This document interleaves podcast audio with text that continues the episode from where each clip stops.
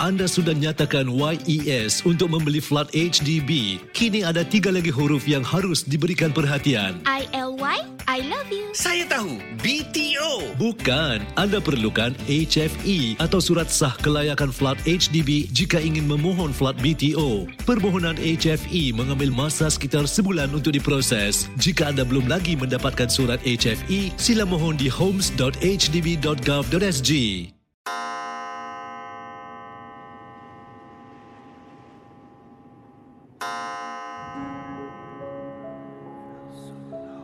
Selamat datang para pendengar misteri jam 12. Anda diundang bertemankan saya, Safwan Shah dan Adi Rahman setiap malam Isnin hingga Jumaat berdetik selepas 12 tengah malam. Kisah-kisah misteri anda akan kami kongsikan. Ingat, jangan terlalu taksub atau percaya dengan apa yang dikongsikan dalam gerun malam ini. Ia sekadar hiburan sahaja. Tiada siapa yang boleh mengesahkan kebenarannya. Jangan takut flower.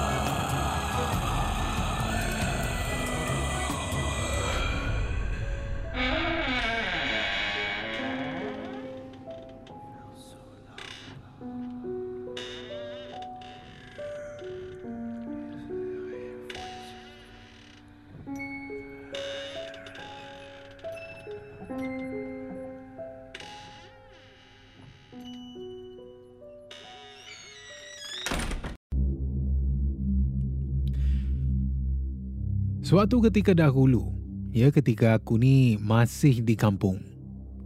Aku selalu pergi ke rumah kawan-kawan ya dengan hanya menaiki basikal lah. Sebab jarak rumah kawan saya ini pun tak jauh mana. Tambahan masih bersekolah rendah ketika itu. Jadi pada suatu petang, ya aku pun pergi ke rumah kawan yang uh, mesra disapa dengan nama Mamat sahaja. Jadi aku pun ajak Mamat lah. Bila dah sampai di rumah dia ni, aku ajak, eh, jom lah kita pusing-pusing naik basikal. Ha, dengan aku ke apa eh, kita pergi pusing-pusing satu uh, satu tempat ni. Lepas tu kita datang balik.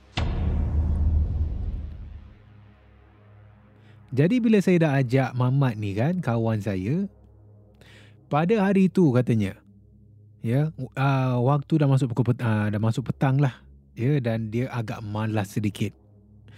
Jadi dia counter balik. Ya, counter balik. Uh, dia kata, eh tak nak lah. Apa kata kau lipat kat rumah aku je. Jadi saya ni yang dah sampai di rumah dia pun malaslah nak menolak kan. Saya pun lepak juga. Saya duduk bersembang ya sambil tu bermainlah kad game bersama dengan teman saya ni. Kemudian sambil tu menikmati juga hidangan minuman yang dihidangkan oleh ibunya. Di mana saya panggil Makcik Leha. Dan Makcik Leha ni dia memang suka melayan saya. Ya, rajin pula tu. Teringat pula ya bila saya datang, pernah sekali tu dia ada masak ataupun goreng pisang rangup yang dia hidangkan untuk saya. ITO panas pun dihidangkan untuk saya ni. Tapi masa tu saya masih kecil lagi. Ha, dan uh, jadi balik kepada kisah saya ni, masa tu masih lagi normal. Ya, kami duduk di rumah kan. Ha, saya uh, luangkan masa bersama dengan uh, mamat ni lah di rumah dia. Sambil tu makan hidangan uh, masakan ibu dia. Dan selepas kita dah menikmati dah ya, masakan dan juga dah luangkan masa di dalam rumah. Untuk menghilangkan bosan lah masa tu. Ya, untuk menghilangkan bosan selepas terperap dalam rumah kawan saya ini. Saya pun ajak dia apa kata kita duduk di luar halaman rumah je lah. Ya ini dah nak masuk waktu senja. Ya dah nak masuk waktu senja. Jadi saya ajak Mamat ni untuk duduk di luar di halaman rumahnya. Jadi sedang kita sambung berbual kan, kita bersembang di luar rumah. Tiba-tiba Safwan, saya ini dengar ada bunyi radio dari rumah jirannya. Ha, di mana nama jiran dia yang saya kenali pada masa tu adalah Nenek Kamsiah.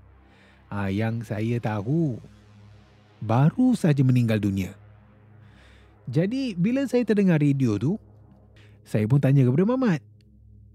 Eh Mat, ada orang baru eh dah pindah kat rumah sebelah. Saya tanya lagi, tu aku dengar ada bunyi radio tau kat sebelah ni. Ada orang ke? Masa tu Mamat pun diam. Ya, muka dia ni berubah. Boleh dikatakan pucat jugalah. Ya, dia buat buat cakap pasal basikal dia lah, pasal cikgu dia, apalah semua. Dia tak nak jawab soalan saya.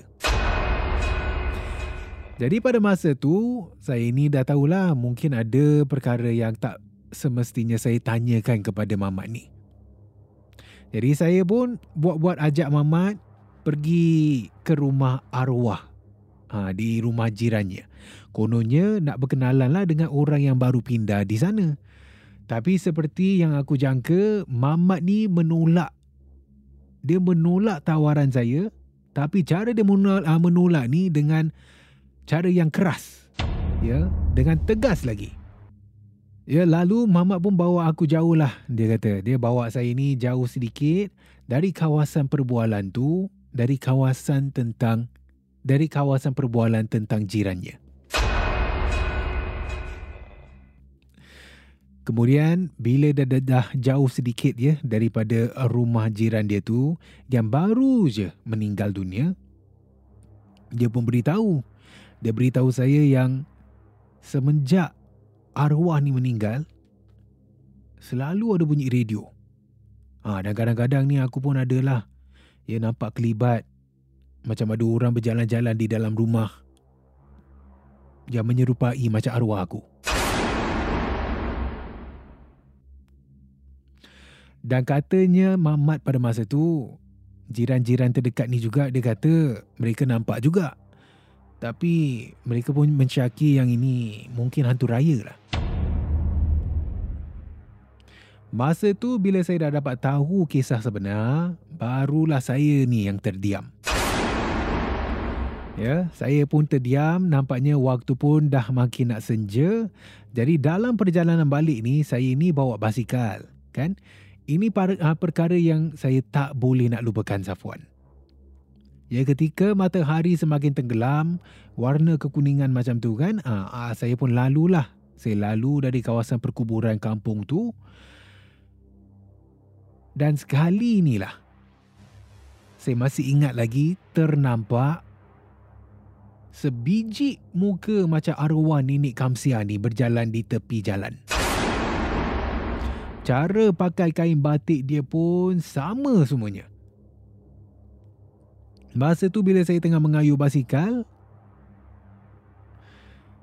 bila dah nampak ni kan, arwah nenek Kamsian ni tengah berjalan kaki di tepi jalan, jujur saya katakan bulu rumah saya ni meremang. Ya, saya fikir balik kalau nak patah balik ke rumah mamat ni, nanti mak aku pelik pula kan saya tak balik rumah. Jadi masa tu juga saya kuatkan semangat, saya teruskan mengayuh basikal dan saya lalu sahaja di kawasan yang saya nampak ya arwah nenek Kamsia berjalan kaki. Jadi bila saya lalu tu, saya teruskan baca Al-Fatihah. Baca je surah-surah yang saya boleh ingat lah. Nasib baiklah makhluk tu, ya, makhluk yang saya nampak menyerupai macam arwah nenek Kamsia, jiran kepada Mamat ni, dah hilang Safwan. Saya terus dengan lantas balik ke rumah ya ceritakan semua ini kepada mak saya. Kemudian katanya disuruh untuk mandi, suruh solat malam dan muncullah tiada apa yang berlaku kepada diri saya sendiri pada malam tu. Selepas itu juga, ya Alhamdulillah, saya ini tak dibenarkan katanya untuk pergi ke rumah kawan saya sampai ke lewat malam. Dan semenjak itulah saya tak dengar lagi ada bunyi-bunyi radio dibuka sebab tak dibenarkan untuk ke sana sampai ke lewat malam. Jadi saya tak tahulah apa ceritanya sekarang ini. Kalau masih lagi diganggu ataupun tidak. Arwah Nenek Kamsia. Terima kasih kerana mendengar Misteri Jam 12. Terima kasih kerana Rancangan mendengar satu jam ini Jam 12. Seperti mana yang selalu diingatkan Jangan mudah percaya Jangan terikut-ikut Dengan kisah yang diketengahkan Dalam rancangan satu jam Misteri Jam 12 Gerun Malam Sehingga kita jumpa lagi di dalam satu lagi malam. Sehingga Misteri Jam lagi di 12 dalam satu lagi malam. Gerun Misteri Jam 12 Malam. Malam.